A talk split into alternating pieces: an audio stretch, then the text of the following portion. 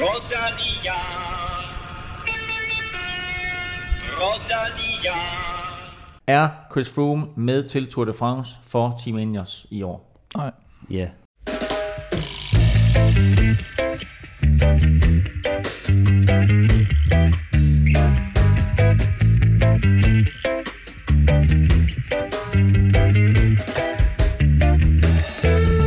Chris Froome er fortid hos Team Ineos. Den firedobbelte turvinder forlænger ikke med det engelske storhold, men skifter i stedet til Israel Startup Nation. Det skal vi naturligvis tale meget mere om i dag, og dermed velkommen til mine to egne kibbutz-frivillige appelsinplukkere, Kim Plesner og Stefan Djurhus. Jo, tak. Kim Plesner, lidt en bombe med Froome, og så alligevel forventet. Jeg synes, at uh, Mads Wirtz var jo også lidt inde på det, da, da vi snakkede med ham for... Var det sidste gang? Det var sidste gang. Ja. At, uh, det, jeg synes, det lå lidt i korten, at der ville ske et eller andet i hvert fald, og så var der de her rygter om, at han måske ville starte allerede uh, til Tour de France, men, men det blev så lige for, for Lakris, men uh, det, det bliver spændende. Vi har masser af Chris Froome på programmet senere i dag. T V to har i øjeblikket noget på programmet, der hedder Tour de Chavu. Mm-hmm. Som er sådan en, en gammel Tour de France, kan man kalde det, de viser her i, i de her tre uger, der skulle have været tur. Har du set noget af det, Stefan? Ja, det har jeg da. Øh, det er ikke sådan, at jeg skyndte mig hjem hver dag for, for at tænde den og se det live, må jeg indrømme. Det er ikke, fordi der kommer noget nyt. Det er korrekt. men, øh, men jo, jeg har da set nogen, jeg synes øh, specielt den med, øh, med øh, Jørgen Mader var inde i studiet. Øhm, og Jørgen Leth var med på en, øh, på en forbindelse. Det synes jeg var meget sjovt, sådan ligesom at høre om deres, øh, ja, deres historie, og hvordan det, det, det kom, øh, de, de startede op. Og så så jeg selvfølgelig noget om Bjarne og Sestriere og Hautacam. Øh, så det, det er faktisk meget sjovt at se dem sådan lidt kommentere på, hvad det var, de tænkte, og hvad det var, der foregik. Øh, og sådan lidt, når man ser i bagklogskabens øh, lys. Øh, så, så jo, en lille smule har jeg da set. Til at sætte mange flere ord på, øh, hvordan det her det er kommet i stand, og hvordan det her Tour de Chavu øh, har været for T V to her øh, i de første apure. Der har vi et interview lidt senere med T V to-vært Thomas Kristensen. Og lidt senere, der kan du faktisk også høre fra Cecilie Uttrup Ludwig, der glæder sig til et hektisk efterår. Men først lige en stor tak til alle vores støtter på T I A punktum d k. Og Stefan, vi er på ret køl igen. Det må man sige. Jeg, jeg føler nogle gange lidt, det er sådan ligesom millionærklubben, hvor vi lige kan tjekke, tjekke dagens indeks, ikke? Hvad siger dagens indeks? Dagens indeks. Øh, vi er oppe med, øh, med, med syv komma niogtredive. Sådan. Jamen, det er trods alt øh, fjorten mere. Det er nærmest det, næsten øh, er, at det er en fem procent, der kommer til. Det er, det er dårligt regnet, er det ikke det? Det ville ikke undre mig, hvis det var dårligt regnet. Det er virkelig dårligt regnet. fjorten, nej, det er ikke engang tæt på fem procent. Anyway. Øh, Det er ikke noget, man lægger. Det gode, det er. Ja. Vi har fået fjorten nye siden sidst, så tusind tak og velkommen til jer. Vi bevæger os stille og roligt frem mod de her syv hundrede og halvtreds, som jo er det nye mål for udløsningen. Hvad sagde du? Hvad? Hvad? Hvem? Hvad? Vi har en præmie, der bliver udløst for syv hundrede og halvtreds, og det er selvfølgelig den her berømte Philip Gilbert-jakke. Mit navn er Claus Elming, og du lytter til Velropa Podcast. Som vi kunne fortælle i Velropa Podcast for tre uger siden, så sendte rygter Chris Froome til Israel Startup Nation. Nu er det så en realitet, og selvom det ikke er et her- og nu-skifte, så er det alligevel markant, at det sidste årtis mest prominente rytter nu skifter hold. Kim, hvad ved vi om den her aftale? Ja, vi ved jo, at det, som vi var lidt inde på, at det, det først var årsskiftet. Det er, ikke, det er ikke til Tour de France i år, som der ellers også var, var nogen, der begyndte at spekulere i. Og øh, så er det en, øh, en flereårig aftale. Han er jo efterhånden en, øh, en gammel dreng, men øh, der er nogen, der mener, at øh, det er helt op på en femårig aftale. Og der er også nogen, der mener, at han får øh, fem millioner euro om året i de fem år. Er det meget eller lidt for en rytter som ham? Det er meget punktum.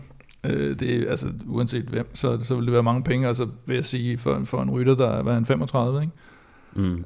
Der, altså, at give ham den sum mellem, han er femogtredive og fyrre, og har lige været ude med den, en af de største skader i, i cykelsportens historie nærmest, og, og, og har vel ikke rigtig bevist øh, noget siden, han kom tilbage. Og tage ham ud af, og tage ham ud af sit vante element, altså det er... Vante det, det, habitat. Hvad? Vante habitat. Ja, det. Men det du ser vi, for mange naturprogrammer på det, jeg kan høre. Ja, ja, ja. Jeg du burde se mere, mere. Tour de Seville. Ja, ja, præcis.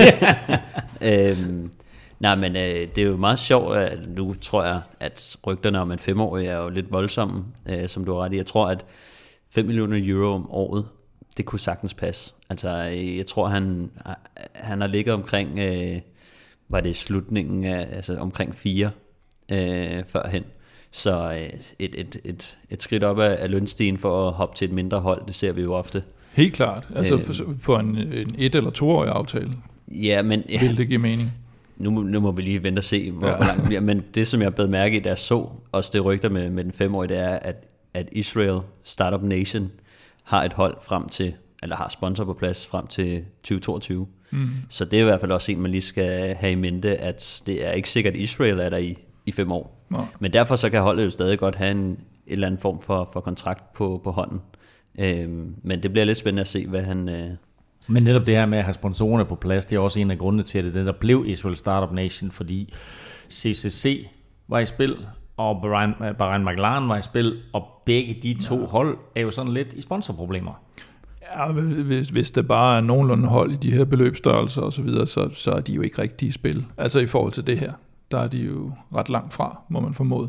Men, men det er altså det, det er sgu lidt det, det, det minder mig lidt for meget om sådan en, en aldrende fodboldspiller, der tager til Kina eller, eller U S A, ikke? Eller, det, eller en aldrende fodboldspiller, der skifter ja. fra New England Patriots til Tampa Bay Buccaneers. Det kunne det også være. Jo, men det er, jeg, altså, jeg kan sagtens forstå, hvis, hvis Froome og, og, og fru Froome og, og børn og så videre, de, de griner lidt ned på vej ned til banken, fordi nærmest uanset hvordan det går, så, så kan det ikke undgå at blive en god aftale for, for dem, når man ser, hvor han er i sin, i sin karriere. Men altså, jeg, jeg synes også, at, at, øh, at Israel, de har også bare vist, at de er ambitiøse, mm. øhm, og de har jo været ude, altså nu har vi jo længe spekuleret i, hvor at Froome han skulle hen, og han, om han overhovedet skulle skifte, og vi havde profetien om Bjarne, Øh, som jo desværre ikke øh, bliver til noget alligevel. Nej, det var her, vi hørte det først. Eller? Det var her, vi hørte det først, og øh, har det mere igen. Sidst. Det var her, vi dementerede det først ja. også.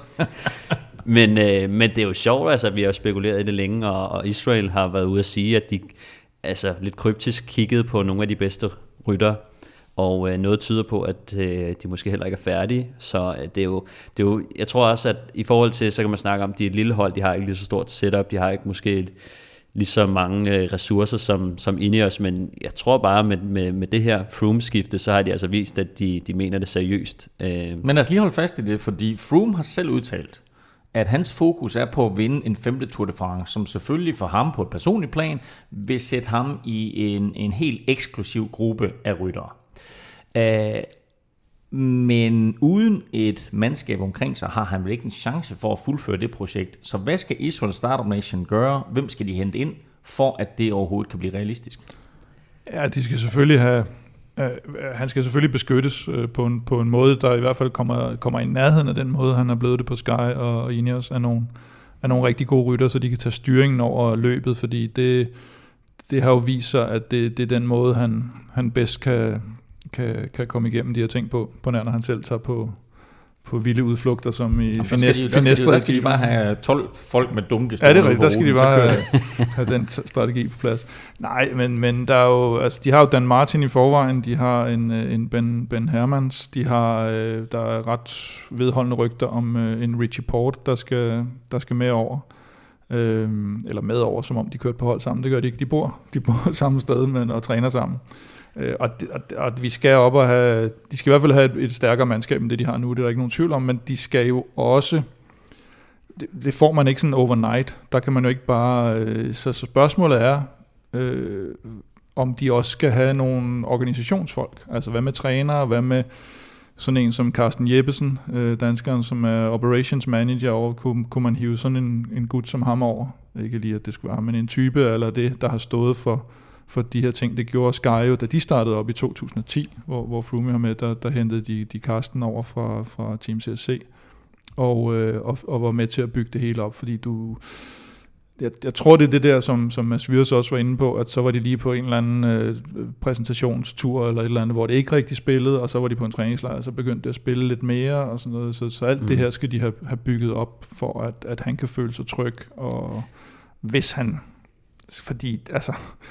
Og slå Egan Bernal på mens han er hos Ineos, er en ting, og slå ham, hvor han er udefra kommende, det bliver bare endnu sværere jo. Fordi nu skal han op imod hele sit eget øh, Men lad, lad os lige, fordi lad, så lad os holde fast i den der. Kommer Froome med til Tour de France i år for Team Ineos?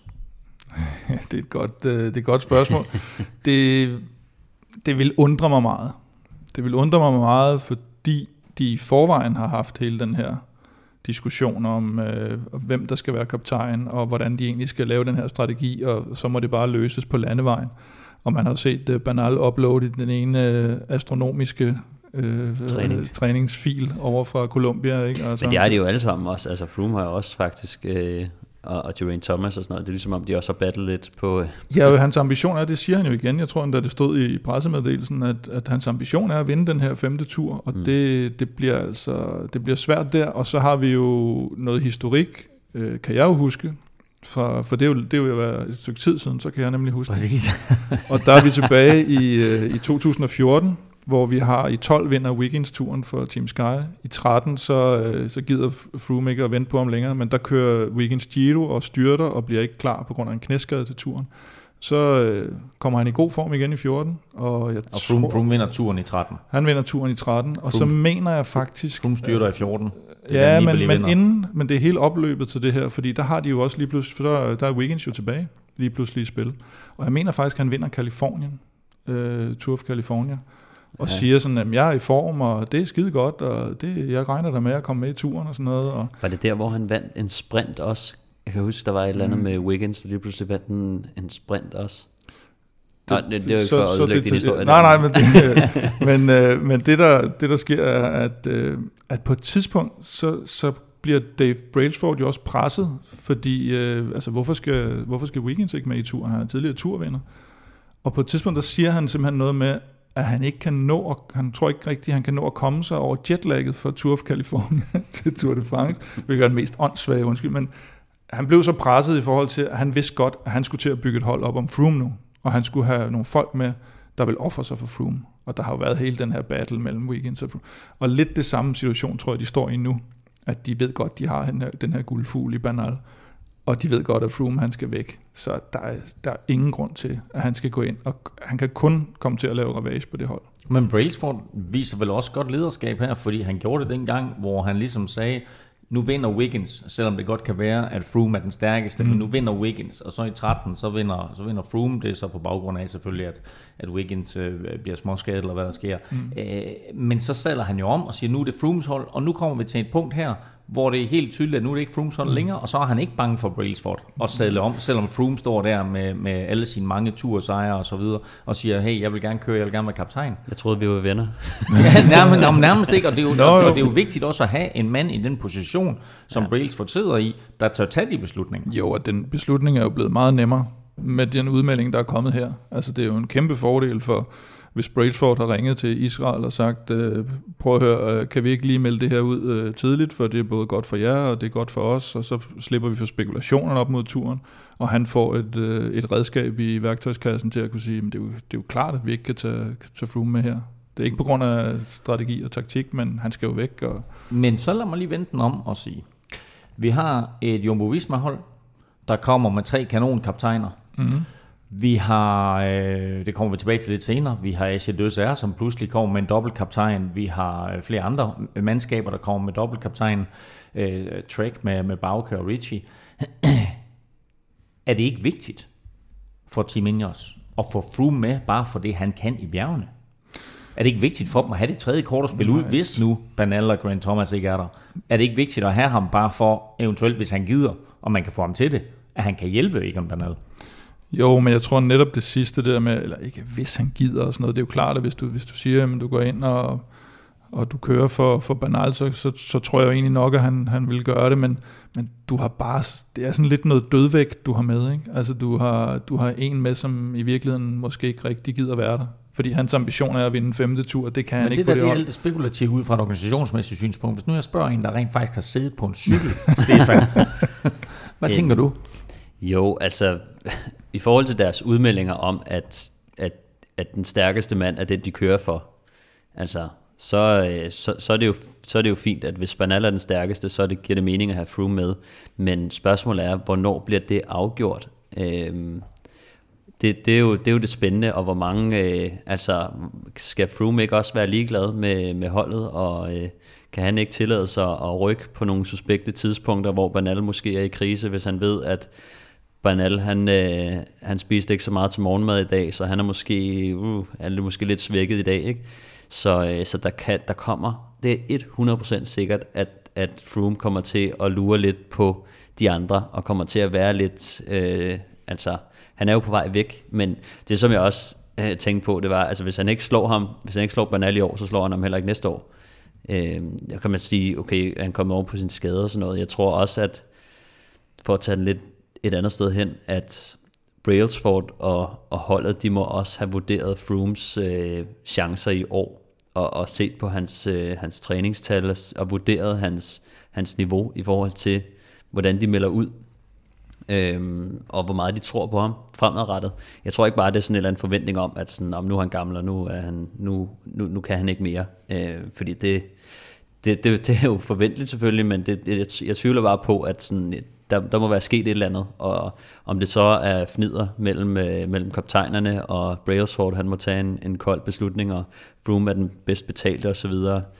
Øhm, det ved jeg ikke, men, øh, men ja, der kommer helt sikkert øh, til at være problemer, men jeg tror, at, at jeg tror, at den er lidt mere svær for Froome til at være hjælperytter, specielt nu efter udmeldingen er på plads. Men, men den er jo også, altså så skal man vende den om og sige, kunne man forestille sig, at de, fordi han har, han har jo været rigtig, rigtig værdifuld og god for det hold, mm. at de vil give ham sådan en sidste og sige, nu kører vi for Froome, og så skal Bernal og Thomas rette ind efter det.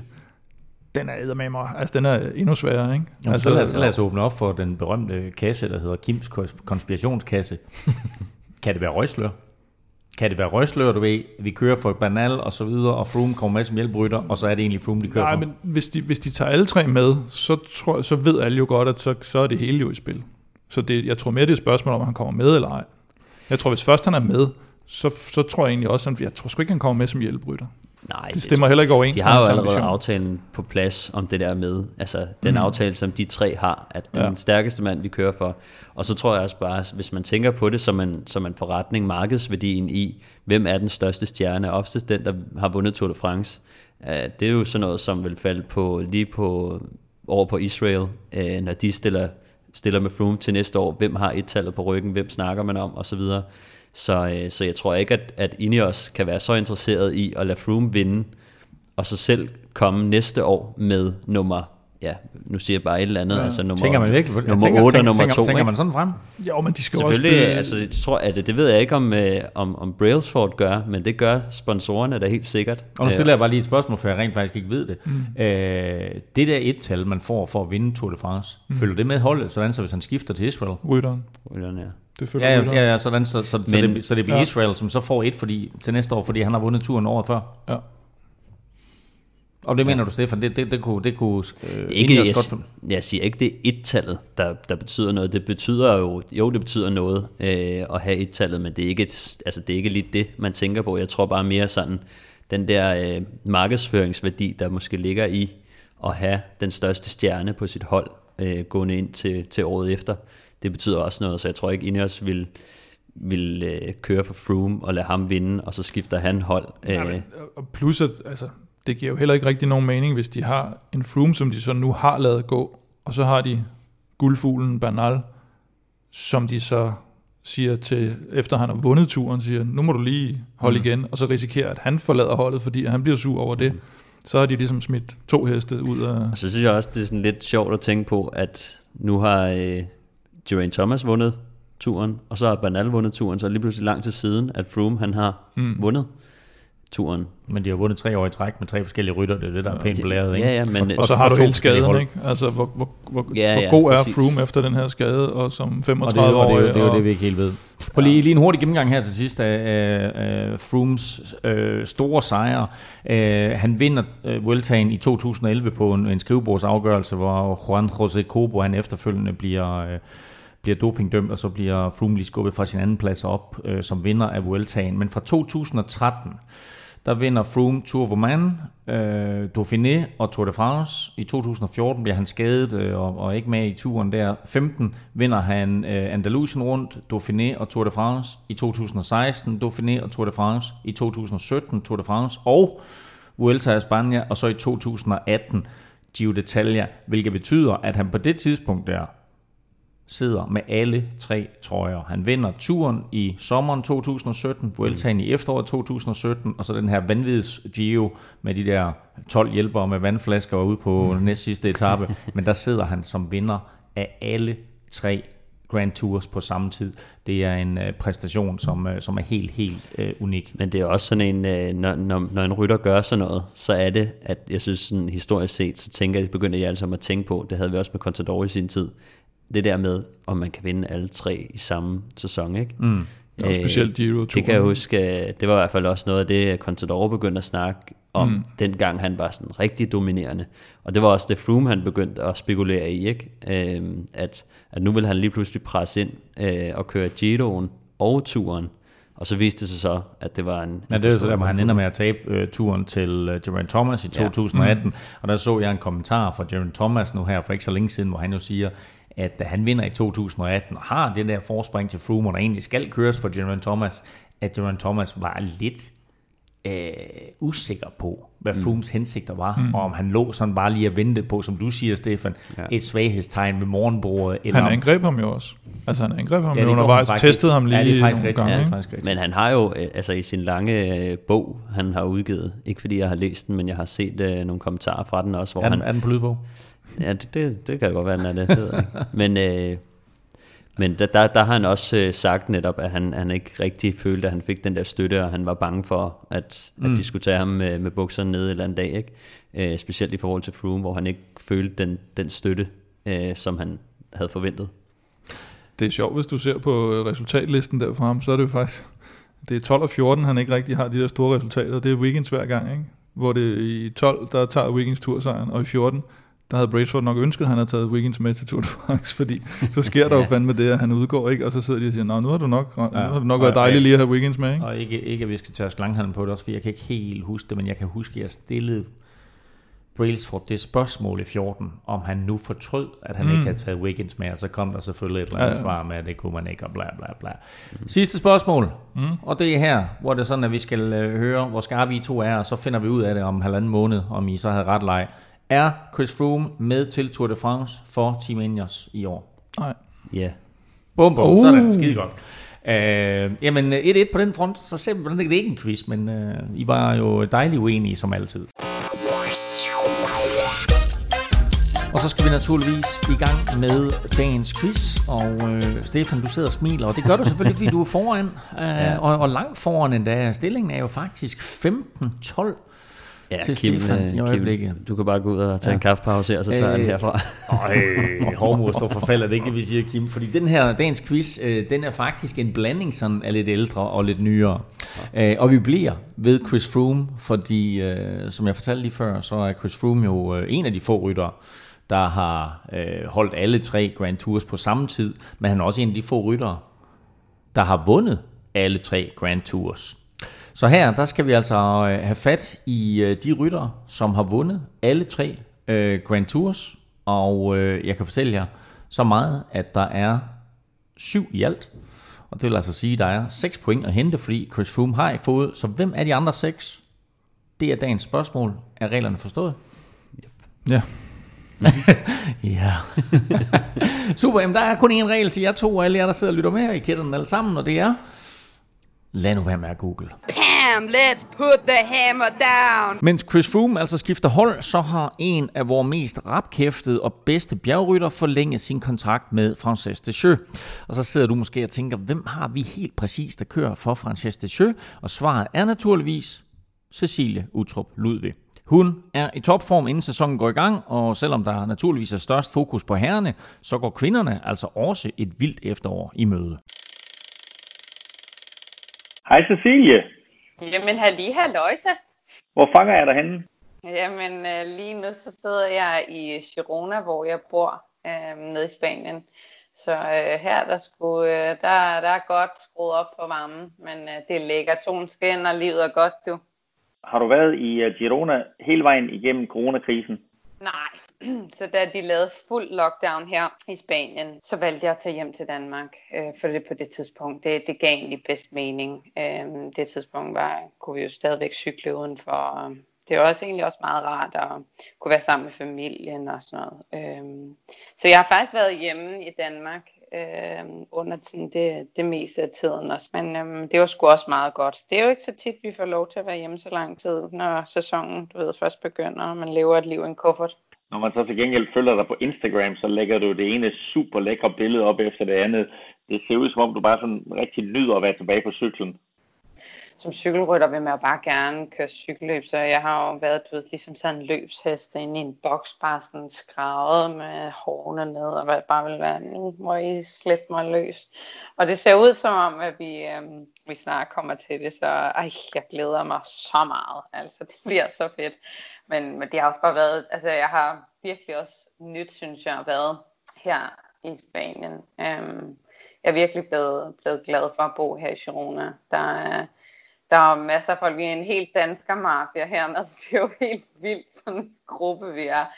Øhm, så det er sgu også hyggeligt. Og, ja, både, og, nogle gange så kører vi træningsture og, og hygger. Øhm, ja. Og jeg ser jo også, at du øh, af og til træner med nogle af de danske drenge. Sætter du dem på plads af og til? Ah, I wish! Det er fandme nogle stærke gutter, jeg er ude at køre med. Så øh, ej, det, det, det gør jeg sgu ikke rigtigt. Jeg tror bare, jeg er sådan, du ved, sådan en lille, du ved ikke, pitbull, der bare prøver sådan at hapse sig fast på dem, og så bare prøve at hænge på. De, de, kører sgu, de kører sgu stærkt, og jeg er glad for, hvis jeg kan, hvis jeg kan hænge på. Men, øh, men de er også, de, de er søde ved mig, de er gode, de er gode at, at træne med, de, de passer på mig.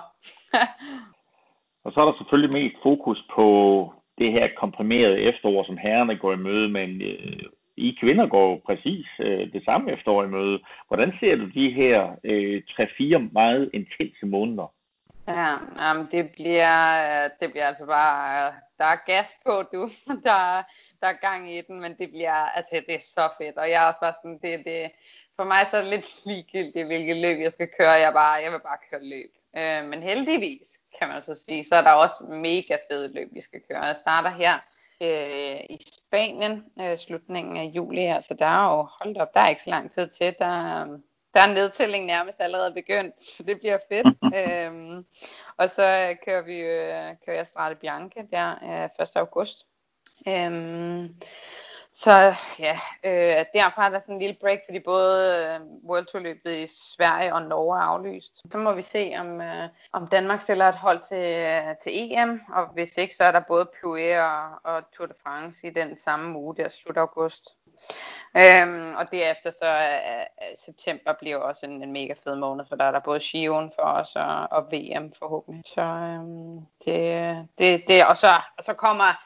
The big month, skulle jeg sige, så kommer den helt store finale. Det er jo oktober, der bare kører weekend efter weekend efter klassikerne. Ej, det bliver... Jamen se, der er masser af guf at glæde sig til. Og et er naturligvis at glæde sig. Noget andet, det er at gå ud og klare sig godt i de her løb. Hvad er sådan din ambition for efteråret? Øh, jeg, jeg skal bare ud og put the hammer down.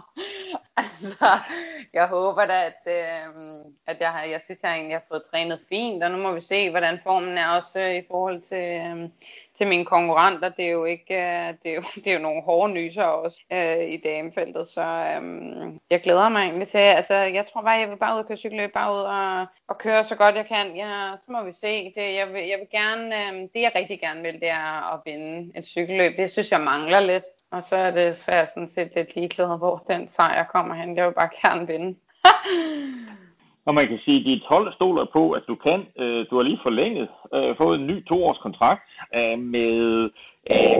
Jeg forklarer mig lige helt præcis, hvad de hedder, fordi de hedder Francis de Sjø, og så kommer der noget i enden, som herrerne jo ikke har. Nej, det er meget sjovt. Det, der, det er så sjovt, når man nogle gange hører på, på tv, med hvordan, men jeg synes, I prøver meget godt. Det hedder Francis de Sjø, Nouvelle Aquitaine Futuroscope. Med naturellement. Levi.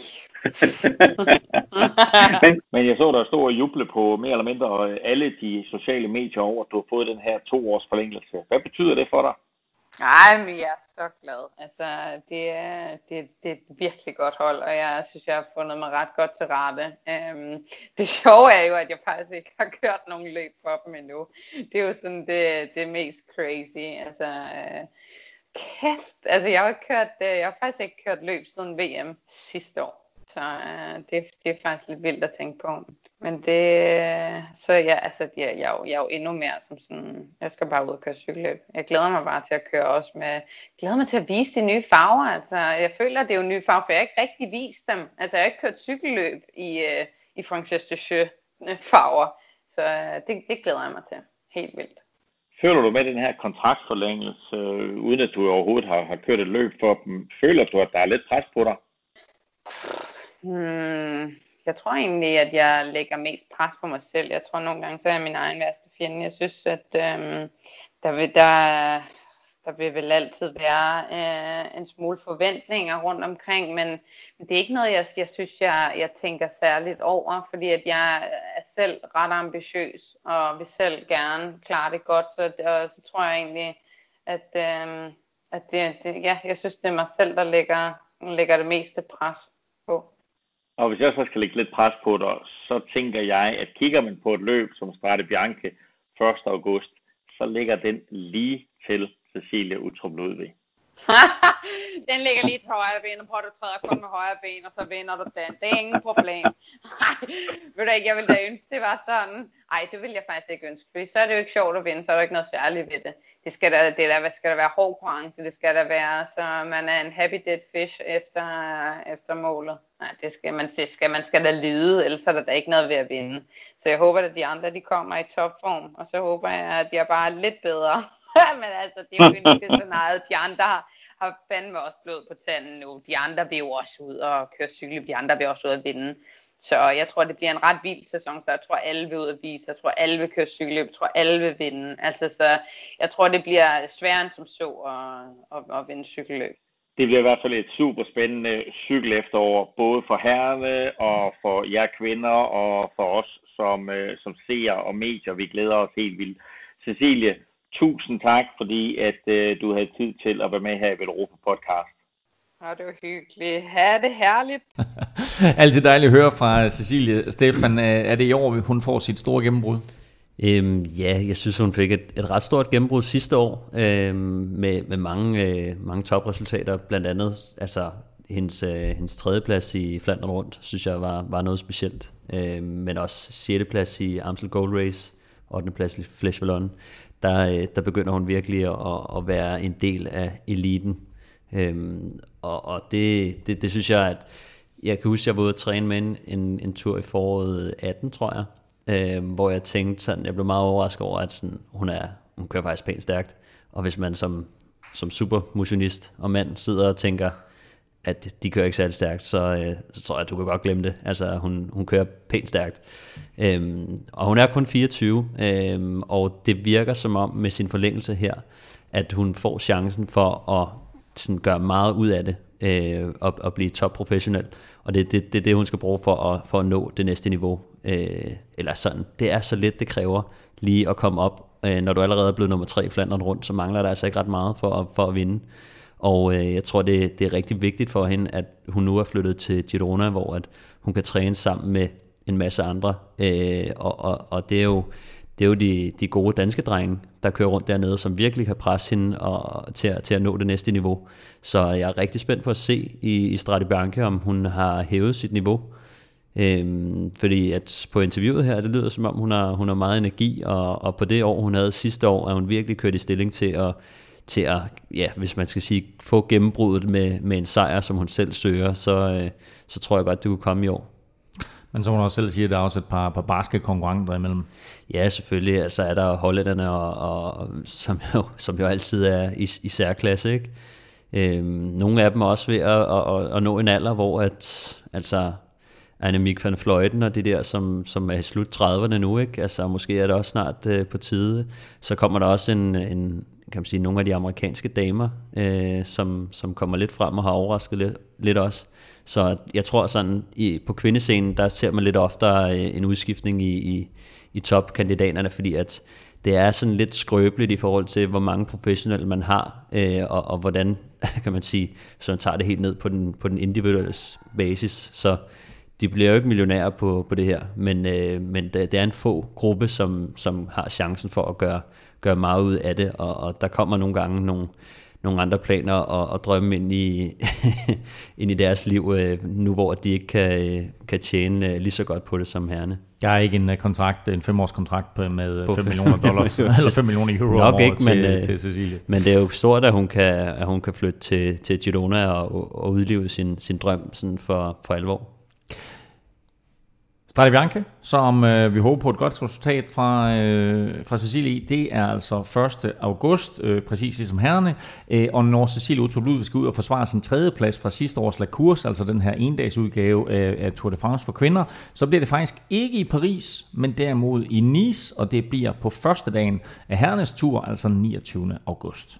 Jeg er medlem, fordi Zetland udfordrer mig, kommer med nogle nye vinkler på tingene. Det er et medie, som har et udsyn, som er grundig i sin tilgang til, til nyheder, og som jeg synes giver en spændende vinkel på mange forskellige emner. Jeg synes, at det er vigtigt, at man også øh, betaler for at, at få noget ordentlig journalistik. Er du fast lytter af Velropa Podcast, så kender du efterhånden den her jingle, og måske så har du faktisk allerede benyttet dig af vores Zetland-tilbud. Og har du ikke, så synes jeg, at du skal gøre det nu, fordi så har du nemlig den fedeste nyhedsdækning i ørerne hele sommeren, og det er uanset om du sidder i bilen, på cyklen eller er på stranden. Du får to måneders ubegrænset abonnement for halvtreds kroner på zetland punktum d k bindestreg velropa. Og Kim, det går vist okay det her Zetland-samarbejde indtil videre. Ja, jeg tror, de virker, de virker ret begejstrede hos Zetland i hvert fald, og jeg tror, de, de fortalte sådan en masse historier om, hvem der blandt andet en, en kendt stand-up-komiker for nogen, der hedder Christian Fuglendorf, der vist også har en, en udsendelse som et eller andet, og han havde skaffet dem en masse, og, og vi kunne måske skaffe en tredjedel af, hvad han kunne skaffe og sådan noget. Så, men jeg tror, de har gjort regning uden øh, Velropa-effekten, fordi øh, jeg tror, vi har overgået både det ene og det andet, og øh, så nu må vi se. Og der er noget med også, at, at vi arbejder lidt på en forlængelse af den her aftale? Ja, men der er vi jo nogle hårde forhandlere, så Præcis. Må vi se, hvad det går. Godt. Nu må vi se, om, om Zetland har Velropa-effekten med sig i, i de forhandlinger. Prøv at høre, du må endelig ikke gå glip af det her. Det er altså en fed måde at få sine nyheder på, og det er ikke noget med, at du skal læse eller noget, du har det i ørerne. halvtreds kroner, det kan du ikke engang få en kaffe og en kage for på din cykeltur. Så, så har du altså adgang til en helt ny måde at få dine nyheder på i to måneder. Du sparer penge, du bliver klogere, og samtidig støtter du faktisk også Velropa Podcast. Så gå ind på Zetland med z punktum d k bindestreg velropa og tilmeld dig nu. Hey, det koster en halv triller, og så har du to måneders abonnement til Velropa Intropris. zetland punktum d k bindestreg velropa. Sæt i gang. I øjeblikket skulle der køres Tour de France, det er, det er fredag, og rytterne skulle i dag ud på trettende etape, der sådan er lidt af en krabat. Masser af bakker, fire kategoriserede stigninger, et hundrede enoghalvfems kilometer med mål på toppen af Puy-Marie. Det taler vi meget mere om, om sådan cirka halvanden måned, men nu her, der skal vi tale om et Tour de France, der allerede er kørt, eller faktisk de Tour de France-etapper, som du i de her dage kan genopleve på T V to. Gamle etapper, fortalt på ny måde af de oprindelige aktører, pakket ind af T V tos Tour-redaktion. Det er opskriften på det, de kalder Tour Déjà Vu. Jeg fik en snak med T V to sportsvært Thomas Kristensen lidt tidligere i dag om den her alternative Tour de France-sommer. Thomas Kristensen, tusind tak, fordi du har tid til at være med i Velropa Podcast. Det var så lidt. Jeg ved, du sidder jo og forbereder dig til dagen i dag. Er det sådan næsten ligesom og have gang i en rigtig Tour de France? Det er det blevet. Det var vildt underligt i starten at skulle sidde og rode sådan i alle de her gamle ting, men nu er man sådan ved at komme ind i, i det her tour-mode, hvor, hvor den ene dag tager den anden, og øh, jamen det, det er jo på mange måder øh, lidt ligesom at, at gennemføre Tour de France her med de her to hundrede treogtyve arbejdsdage øh, i træk. Der er en klar fordel ved det her, det er, at øh, den her gang der ved vi, hvornår rytterne de kommer i mål. Og formodentlig hvem der vinder. Lige præcis. Da jeg hørte om det her først, der tænkte jeg, hold kæft, det er en dårlig idé. øh, Og jeg må indrømme, jeg har skiftet fuldstændig mening. Hvad synes du om det til at starte med? Jeg skal da ikke, og det skal da ikke være nogen hemmelighed. Jeg var også lidt bekymret. Jeg tænkte, kan, kan det holde det her, det her koncept? Øhm, og som dagene gik, så må jeg bare sige, ja, det kunne det. Øh, altså historierne er jo fuldstændig vanvittige, og der kommer jo nogle ting frem, som jeg aldrig nogensinde har hørt om før. Der kommer nogle interviewmuligheder og nogle interviewseancer af længere varighed, end når det rigtige Tour de France det, det kører. Så jeg synes, at det er, det er super fedt. Og så på en eller anden måde er det bare fedt også at høre rytterne genfortælle deres oplevelser, når de, når de ser de her etaper sammen med os igen. Så jeg er faktisk også blevet fan af konceptet. Øh, nu, nu bringer du mange ting på banen, som jeg så øh, kan relatere til hundrede procent. For eksempel, da jeg sad og så øh, Hautacam og Sestriere øh, med dig og Bjarne Riis. Altså, ja. det, var, det, var, det var jo fantastisk at høre ham forklare etaperne på den måde. Ja, altså, øh, og, altså der kan man jo sige det, der, der får man jo en detaljegrad, som, som vi aldrig nogensinde har, har hørt før. Og vi fik også en Bjarne Riis i nogle studiechancer øh, i, øh, jamen med, i en helt, helt anden version, end jeg nogensinde har set ham tidligere. Og det er jo ikke det eneste eksempel af Riis, men, men han er jo en af de store, som, som vi har haft for besøg, men det er et godt eksempel, synes jeg. Er der nogle andre sådan personer eller historier, du er specielt glad for i den her øh, Tour de Chavu, der er kommet frem? Jeg må sige, at øh, jeg blev sgu lidt rørt, da, da, da det lykkedes os at genforene Mader og Let øh, i, øh, i søndags. Øh, det, det, blev, det blev meget øh, unikt. Øh, og der kan man så sige, jamen de har, de har jo ikke kørt Tour de France, men jeg tror i hvert fald for, for mange danskers vedkommende, så var det jo, så var det jo de to, øh, der skabte interessen for dem. Så det, det synes jeg faktisk var, øh, var, var ret sjovt. Jeg synes også, det var, øh, det var super fedt at høre Nicky Sørensen øh, genfortælle øh, sin etapesejr fra... Øh, fra to tusind og ni. Vi havde Magnus Kort i går, også med nogle detaljer, som jeg ikke har, har hørt tidligere. Så det, det er jo sådan en... Øh, jamen, jeg ved ikke, hvad man skal sige det. Det, det. det er jo en form for tv, som vi ikke har set, og vi ikke har produceret og ikke har lavet før. Og, og apropos det, hvordan planlagde I det, og hvordan besluttede I, hvad for nogle etaper, der skulle med? Jamen, i første omgang, så, så smed vi jo det faktisk ud til seerne. Øh, via vores Facebook, hvor man kunne komme med ønsker til, til etapper. Og der var der jo en, en del etapper, som, som gik igen. Øh, og så blev vi så enige om, jamen selvfølgelig skal vi have dem med. Så er der øh, også noget logistisk arbejde i det her, fordi at øh, en ting er, at vi gerne vil vise eksempelvis øh, Bjarne Riis' øh, store etape fra, fra, fra seksoghalvfems, men kan vi så få manden ind i studiet, hvilken dag kan han? Falder det oven i nogle andre, som vi også havde planlagt? Det har været en kæmpe udfordring. Øh, og nogle gange, jamen så er det gået op i en højere enhed, og andre gange, så har det ikke kunne, øh, kunne lade sig gøre. Så det er en kombination af seernes ønsker, og også muligheden for at få øh, den enkelte cykelstjerne øh, med. Sådan, hvilke etaper, øh, nu har vi jo set en masse, der er valgt til, hvilke etaper øh, er sådan blevet valgt fra, øh, og, og er hvad for nogle årsager? Jamen, der er egentlig ikke nogen, der er, der er blevet valgt fra, fordi vi ikke har lyst til at, vi ikke har lyst til at se dem, men, men vi har jo haft øh, eksempelvis et, øh, et spil, og det kører lige nu, og måske kommer de, måske kommer de ikke. Altså, der har været et massivt ønske eksempelvis på, på slægtbrødrene, og vi er i kontakt med dem, men, men de svære lande vil vi rigtig gerne have dem med samtidig. Og kan, vi, kan det lade sig gøre, jamen øh, så, så producerer vi det. Øh, vi havde øh, for eksempel her i sidste uge øh, Claudio Chiappucci, som jo sådan typisk italiensk siger, jamen det kunne da være meget sjovt, og så går der noget tid, så har vi ikke rigtig kontakt til ham, og pludselig så lander Rolf Sørensen ham, og vi har ham, vi har ham med igennem, og sådan kom han så ind. Mark Cavendish øh, har vi produceret her, øh, han kan ikke være med direkte, men vi har lavet ham. Det gav heller ikke sig selv, at han lige havde lyst til at deltage i uh, Tour Retur i, i Danmark, men det gjorde han, og sådan opstår der pludselige momenter, og sådan gør det også, at vi måske nogle gange må prioritere, at der er, der er nogen, der ikke, øh, der ikke kommer med. Så er det jo godt at have gode forbindelser som Rolf Sørensen og Brian Holm og alle de andre. Lige præcis. Lige præcis.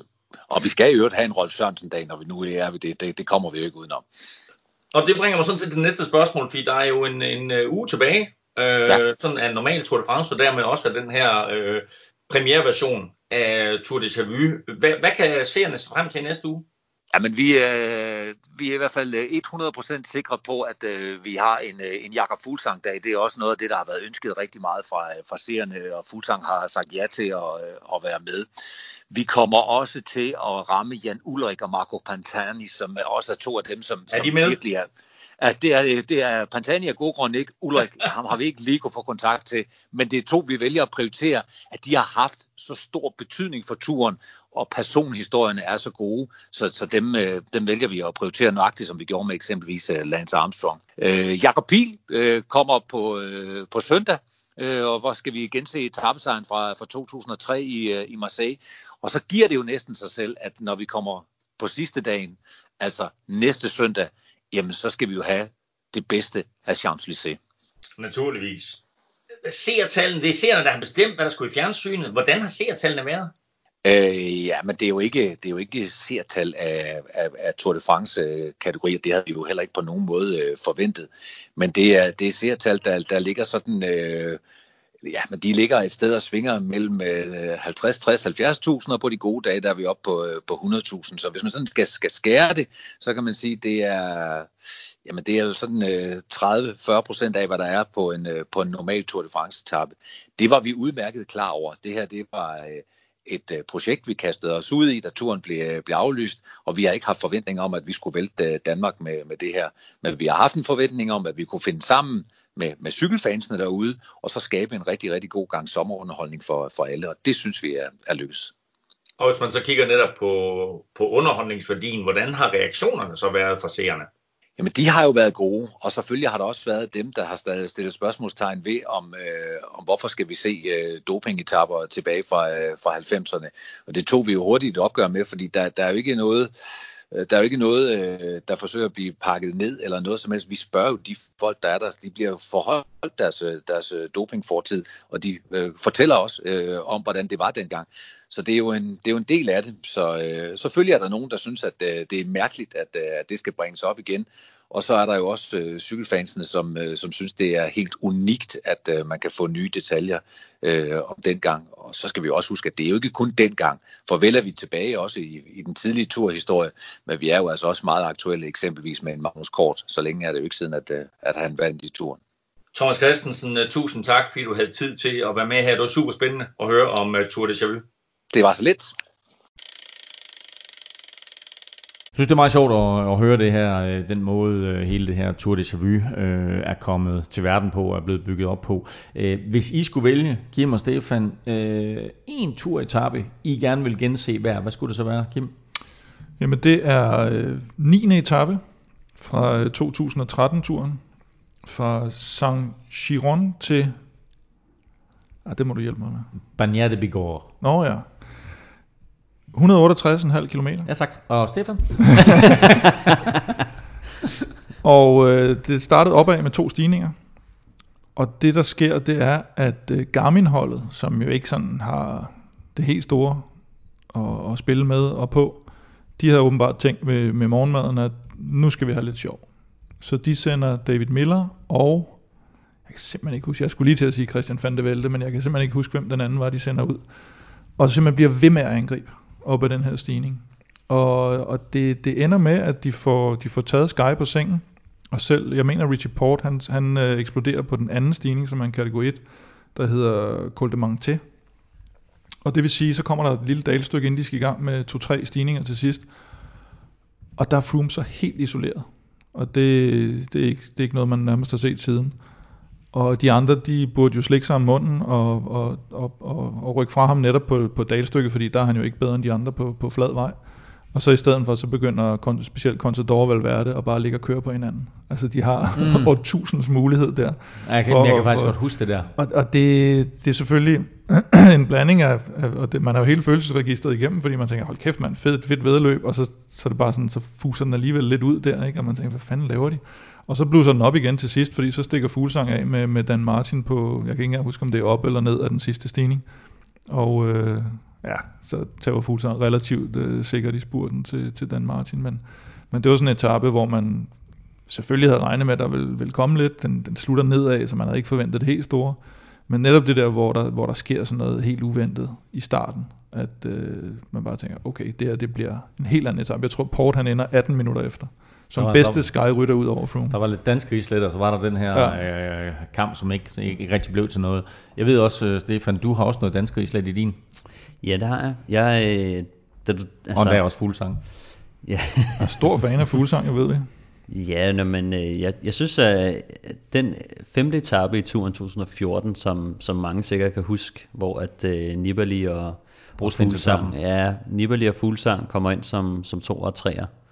Efter Lars Boom. Øh, efter Lars Boom, øh, som, som vinder. Det synes jeg var en, en meget spektakulær etape, øh, som sluttede der i, i Arnberg, men uden at køre over øh, igennem Arnbergskoven.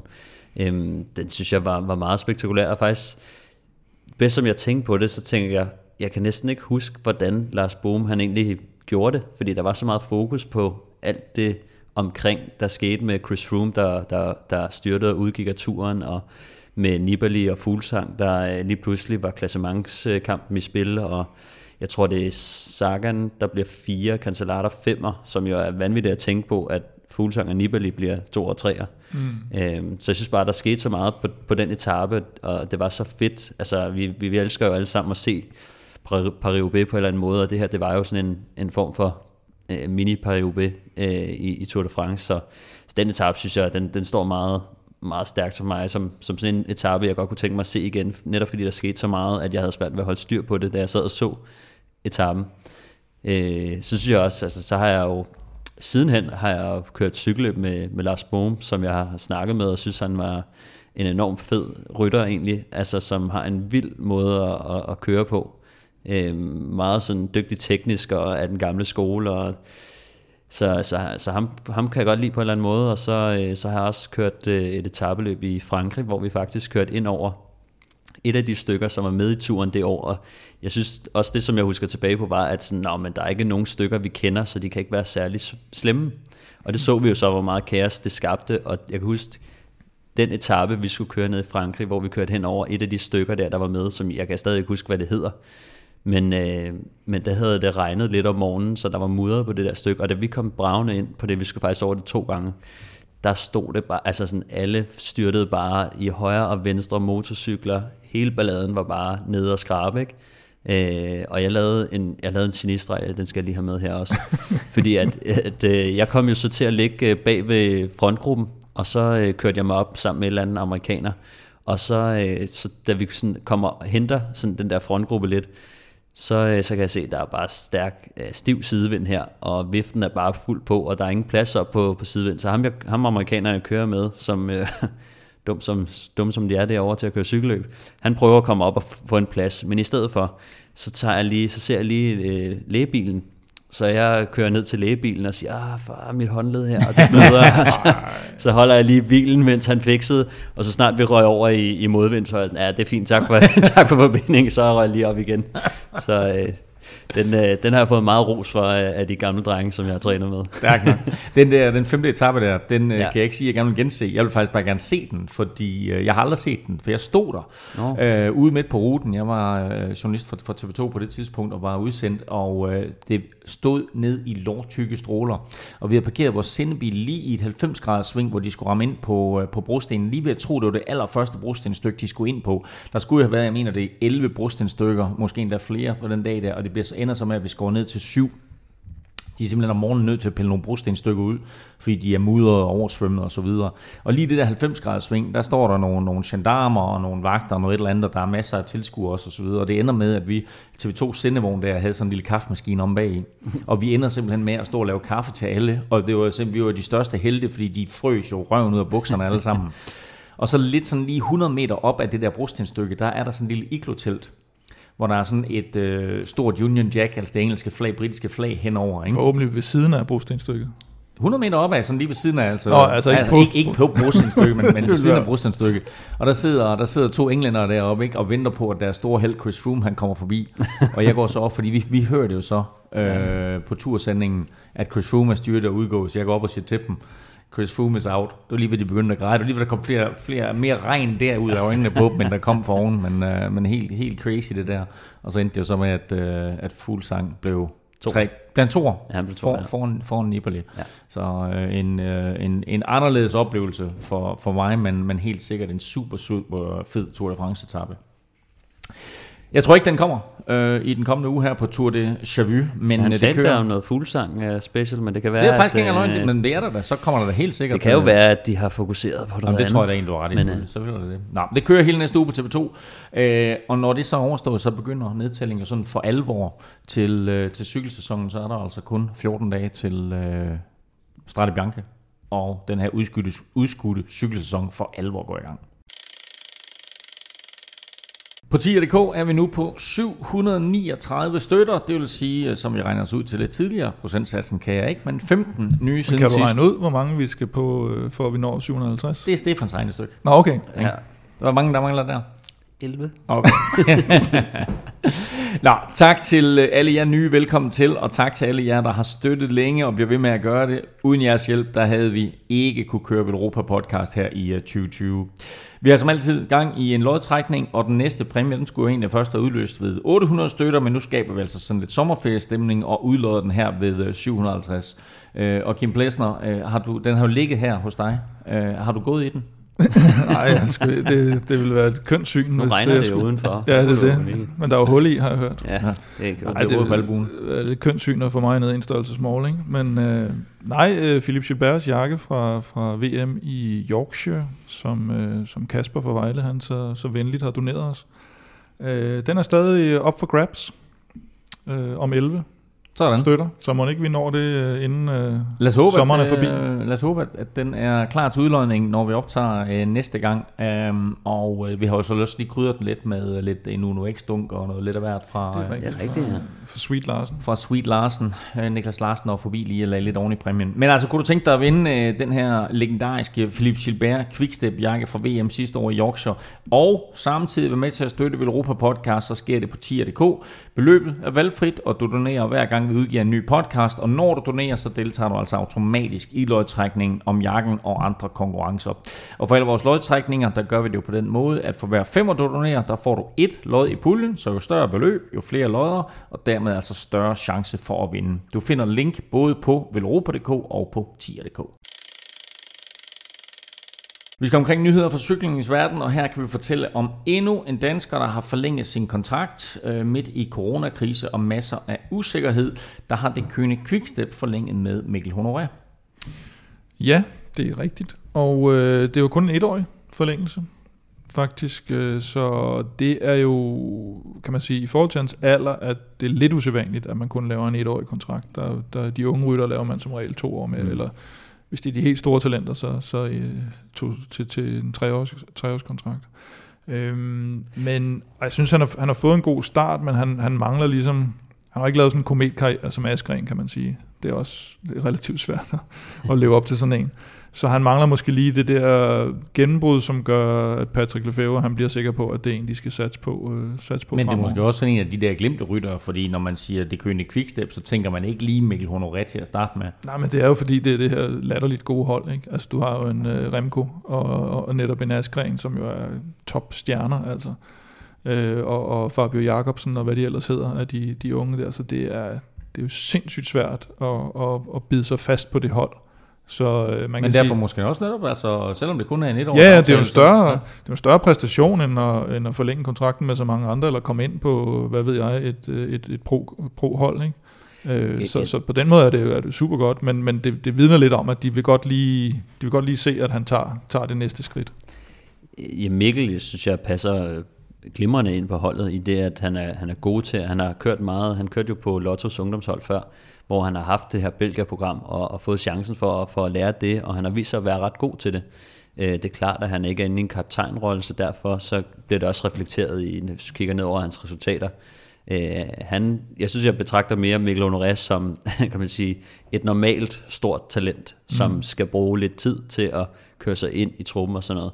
Så har jeg også øh, hørt lidt om, at, at Lefevre, han faktisk anser den her periode lidt som om, at rytterne har været skadet, og han derfor gerne vil, fordi at de har tabt muligheden, og at Mikkel Honoré måske ikke får de chancer for at bevise, hvad han kan i år, at de så gerne vil forlænge med mange af dem. Øh, så så jeg, jeg kunne godt forestille mig, at det var sådan lidt, også bare sådan en håndsrækning til, til Mikkel, i at sige, okay, jeg ved godt, det er, det er en lortesituation, du får lige et år mere øh, til, til at bevise, at, til at bevise ja. øh, det, der skal bevises. Øh, så han, altså, og det synes jeg faktisk er ret cool, at, at Lefebvre, han har, han har taget den approach til det, at sige, jamen, altså, de kunne jo godt skære mange ned, men de har jo i realiteten ikke rigtig altså, fået en, en ærlig chance for at vise, hvad de, hvad de dur til, fordi at nu kommer det alle de store løb, og Mikkel, han får måske ikke lige øh, de chancer, som han måske ellers ville få, få lidt plads til. Og så tror jeg også godt, Lefebvre, som den brugtvognsforhandler, han er, godt kan lide et år i kontrakter. det, det er der ikke nogen tvivl om. Han, ja, helst, han helst så dem for alle rytterne. Ja. En øh, rytter, der også får mulighed for at bevise, hvad han kan, øh, og også, skal vi sige, i gåsøjne sammen med de voksne, det er Johan Price Pejdersen, som øh, er ny professionel. Han skifter fra øh, Colo Quick til Uno X, og det bliver altså rigtig spændende at følge, Stefan. Det gør det. En, øh, en, en, en treårig øh, aftale, eller hvad kan man sige, det er i år plus to år. Øh, det, bliver, det bliver rigtig spændende. Jeg synes, da jeg kørte... og kørte mod Johan, der var han øh, ikke lige der, hvor han er den dag i dag. Øh, var lidt, måske lidt kajtet på, på linjeløbene i hvert fald, men øh, jeg synes, at øh, specielt med hans øh, enkeltstartspræstationer, øh, hvis vi lige hurtigt skal, øh, skal løbe dem igennem, så er han jo U treogtyve øh, dansk mester og øh, U treogtyve europamester i enkeltstart selvfølgelig. Så blev han treer til D M i enkeltstart for, for voksne. Og så, øh, så var der jo den her episode, som han måske mest er kendt for, til, til V M i enkeltstart, da han, mm. øh, da han skvatter i, øh, i, hvad hedder det, kæmpe vandpyt, kæmpe vandpyt der, ikke? Og det så, det så vildt ud, og han har heldigvis selv også øh, lavet lidt sjov med det, dengang kan jeg huske. Så, øh, men, øh, men ja, så, så, så, så kryger han jo ligesom ind i den her danskertrup. Vi har jo lige pludselig mange øh, danskere derovre, Rodenberg, Niklas Larsen, øh, og jeg kunne blive ved. Øh, så, så det bliver det bliver sjovt at følge, og jeg synes netop det der med det der han lavede til til D M og til til E M for den sags skyld, hvor han lige går ind og slår øh, Norsgaard og, og Mikkel Bjerg, som ellers var de to øh, kometer, som som vi regnede med. Der kom han så lige indenom og, og baskede dem. Øh, Så, t- t- så jeg tror, at han er, han er sådan en, man godt kan regne med. Og nu siger, du også, nu siger du også, at han er sådan, øh, jeg kan ikke huske, hvad det præcis udtryk du var, øh, du brugte, men, men han er måske også sådan en langlæmme, han er jo, han er jo en meter og treoghalvfems eller femoghalvfems. syvoghalvfems, tror jeg. Er han så høj? Altså ja. Virkelig lang rytter jo ikke. Altså det er måske ja. Også sådan en, du ved, der har noget, noget drengehed og noget valpehed. Han skal af med at finde sig selv til rette på cyklen. Ja, jeg tror også, at generelt så, så høje mennesker jo også lidt, lidt mere kajtet i deres bevægelser, og det... Det var du efter Kim. Der er jo visse undtagelser. Øhm, men det er ikke at sige, at man ikke kan styre en cykel overhovedet. Altså jeg ved, at Mathias Norsgaard, han er sådan rimelig øh, dygtig til at, til at styre sin cykel ellers. Øh, men, øh, men jo, altså der er helt sikkert noget, han skal lære øh, i forhold til... hvordan man, man takler et, et linjeløb, øh, og nogle gange det er bare svært for, for, for de her T T-ryttere, som de har den evne, at de bare kan mose på i, i lang tid, og det er tydeligvis det, han er god til. Det er svært at, at få noget, altså få, få, få noget af det i de, i de lange øh, linjeløb, øh, som har visse momenter, hvor man bare skal træde til, og nogle bakker, hvor man gerne skal være lidt let osv., Så, så han skal lære, hvordan han skal, han skal gribe tingene an, men om ikke andet, så, så skal han nok uh, kunne sidde med i, i nogle cykeløb og, og, og være en vigtig rytter for dem. Og nu skal jeg ikke gribe glæderne på forskud eller noget, men øh, han minder sådan lidt kropsmæssigt om typer som Froome og Dumoulin.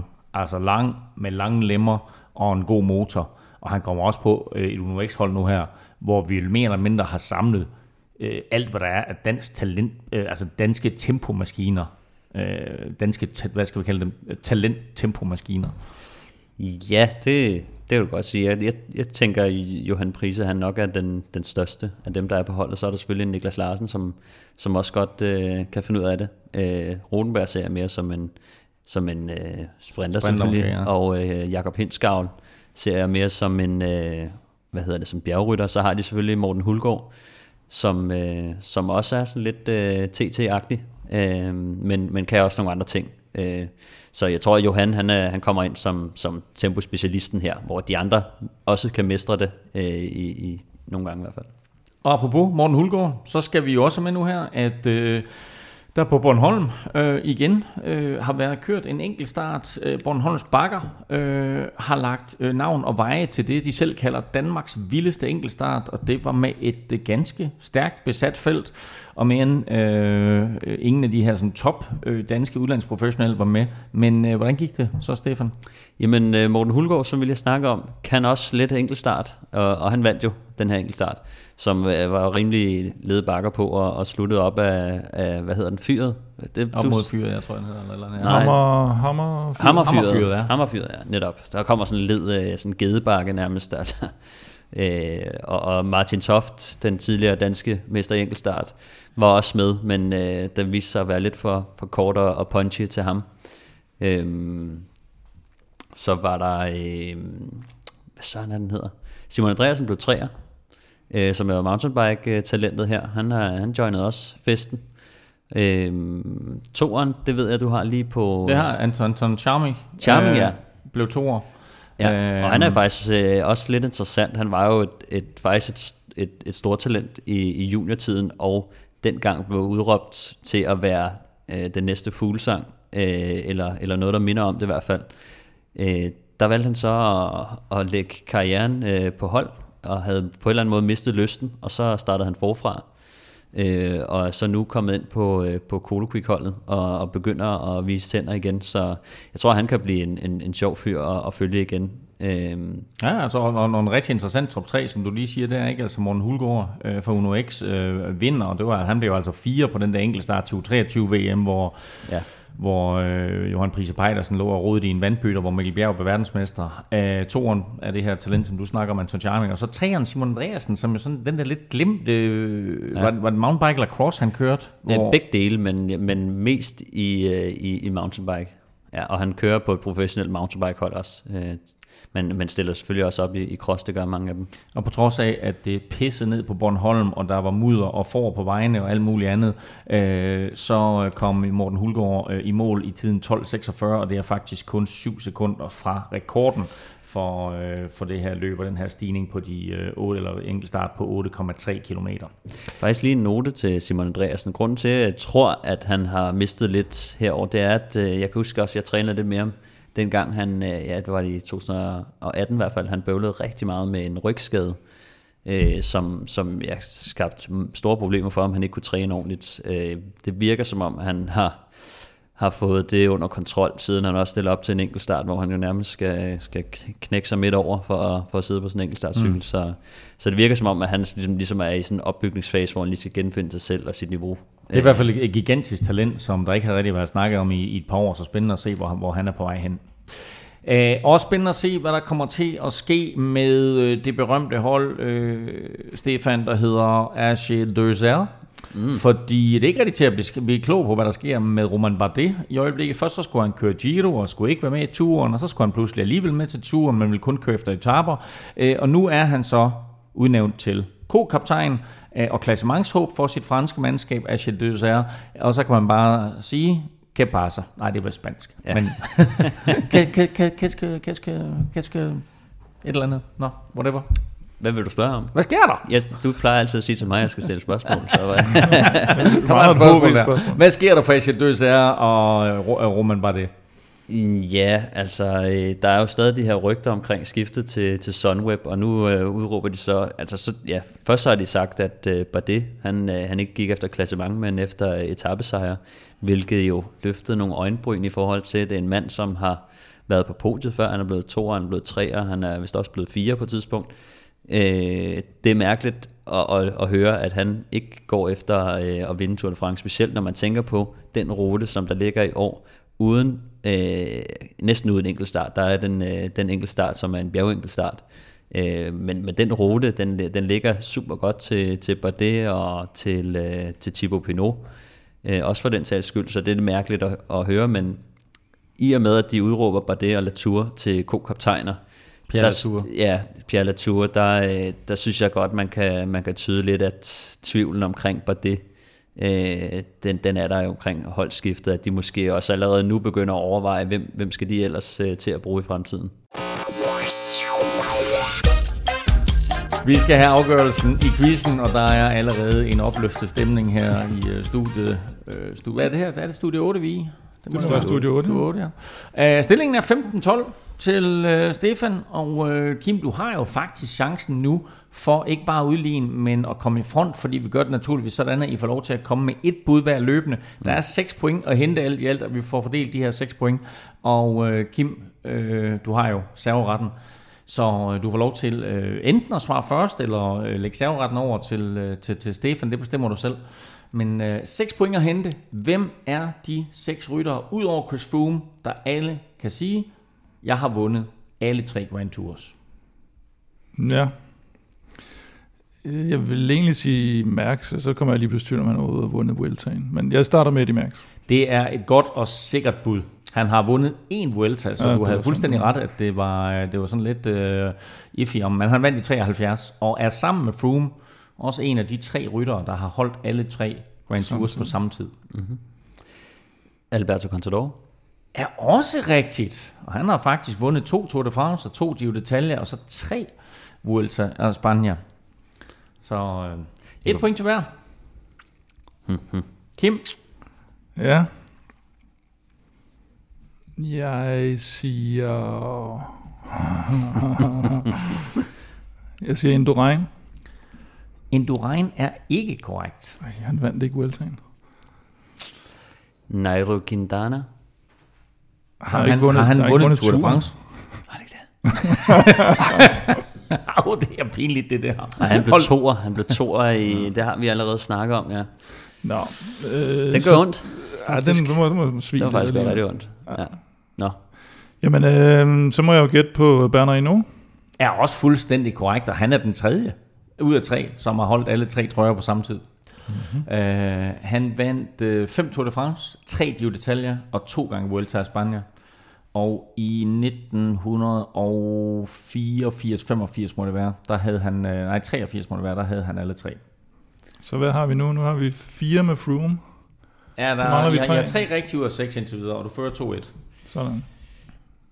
Nu vil jeg komme med bud, og så kan du grine lige så tosset du vil. Ja.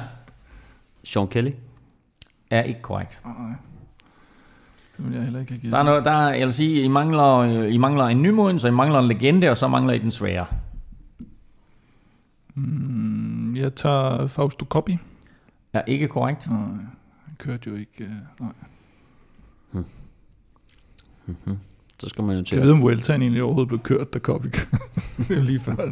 Ja, det tror jeg, den gjorde, men jeg tror faktisk, det var et forårsløb. De kørte dem, ja. Sådan, den gang tror jeg, de kørte. Kørte dem ikke omvendt, kørte de ikke Vuelta og Soft Tour, og så Giro, eller måske endda mm. Vuelta Giro Tour. En nymoderne, sagde du, ikke? Ja, en, en rytter, som, øh, der, der, der er en rytter, der faktisk stadigvæk kører, og, øh, og, så, og så en legende, og så den svære. En, der stadig kører. Mm. Vincenzo oh, Nibali. Er fuldstændig korrekt. Oh. Nej, hvor er det dumt, jeg ikke har ham. Ej, den sviger næsten, yes. næsten lige så meget som Quintana. to to, der er to tilbage. Hvem er legenden? Oh, legenden, det, så, så må det være Jacques Anquetil. Det er fuldstændig korrekt. Han vandt øh, fem Tour de France, to Giro og en enkelt Vuelta. Det irriterer mig med Nibali. Jeg kan lige sige om, om Nibali, han selvfølgelig vandt den der to tusind fjorten udgave af Giro, eller af turen, hvor Froome udgik, og så vandt han, han vundet to øh, Giro d'Italia og, mm. og en Vuelta. Vueltaen, den var fuldstændig... Godt, så mangler vi kun den svære, og jeg vil hjælpe til at sige så meget, at øh, han er italiener. Nå, det er jo, det er jo mit gæt nu jo, ikke? Jo. Hvad fanden skal man ned i? Altså, er det nede i... Øh, nej... Det, man skal jo starte med tursejren. Det er jo den, det er den vigtigste. Ej, den er også svær. Jeg vil sige, den her liste her, jeg har, jeg har lavet den, præcis den her quiz her, har jeg lavet under Tour de France til, jeg tror, Jørgen Leth og Dennis Ritter og så videre, og jeg mener faktisk, at Jørgen, han kunne oh, med det sammen. Åh, oh, det er sejt. Så, så I, er, I er nu en, en del af en lille gruppe, der har, der har fået den her quiz før. Jeg giver jer navnet, jeg tror ikke, I kommer på det. I, øh, I, I kan komme et, jeg, jeg, jeg gælder dit hurtigt også. Kom så. Et hurtigt gæt. En italiener. Det er dig, det er dig først, det her. I, I, I må få årstallene også. Han G- vandt... Gimondi. Hvis du er det. Det er også det. Det, det er fuldstændig rigtigt! Yes! Feliz Gimondi. Ej, hvor er det vildt. Oh. Han vandt turen i femogtres, så vandt han tre Giro d'Italia. Jeg skulle ikke have noget som helst. Og, ej, hvor er det vildt. Au, au, au. Så ender det her tre-tre.